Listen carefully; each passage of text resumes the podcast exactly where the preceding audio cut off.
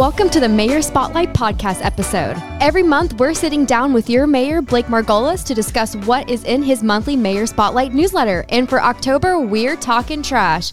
Mayor, thank you so much for taking the time to kind of just dive into what's in your newsletter. So let us know why did you pick this topic for October? Well, thank you for having me, and I'm excited about this new program, and I hope that many people tune in. So, the reason why I chose this topic for this month's newsletter is because we are getting ready to talk about renewing a trash service. So, whether that means we go with a new company, what does that look like in the contract? Do we have the same level of service we have today, or will things be a little different? We want to know the community's input, so this was the right time to involve the community and let them know what's going on.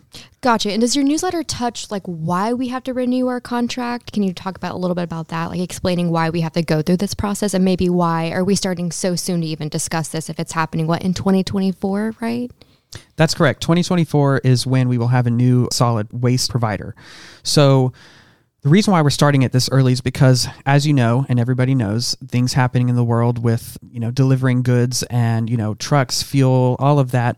It takes a while to get your hands on equipment, and for most trash providers, it will take about 12 months for them to get their hands on new equipment to provide service to cities. Wow. So that's why we're we're being proactive and we're starting early, so that way we won't have a delay between the current service and the news service. That way, it will be a, a, much smoother transition, and this also allows us more time to engage with the community and educate on on this new service and to get feedback from you know what they want in this service. Gotcha. So, what are we will be putting out a survey very, very soon for y'all to check on rowlett.com. But what are some of the questions that we might ask some of the citizens?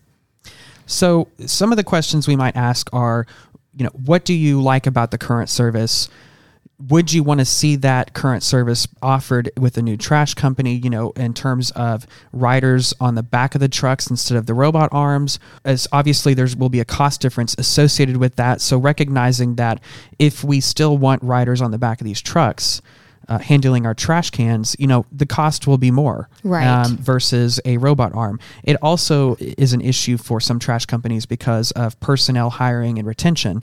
So mm-hmm. just like we have our issues, every every company's having issues with hiring people they have the same issues. And when they don't have enough people to staff a truck, that means we have a delayed trash pickup. Especially this summer. We saw that a couple of times this summer, unfortunately. I mean, we've had several hundred degree days. Thank goodness it's October. But yeah, we definitely saw some of that impact even this summer, which I thought was wild. Yeah. I mean, it, it had an impact on FCC for sure. They had a few people, you know, kind of get ill because it was so hot. So it's something we have to think about as a community is what, what what is the level of service we want to see?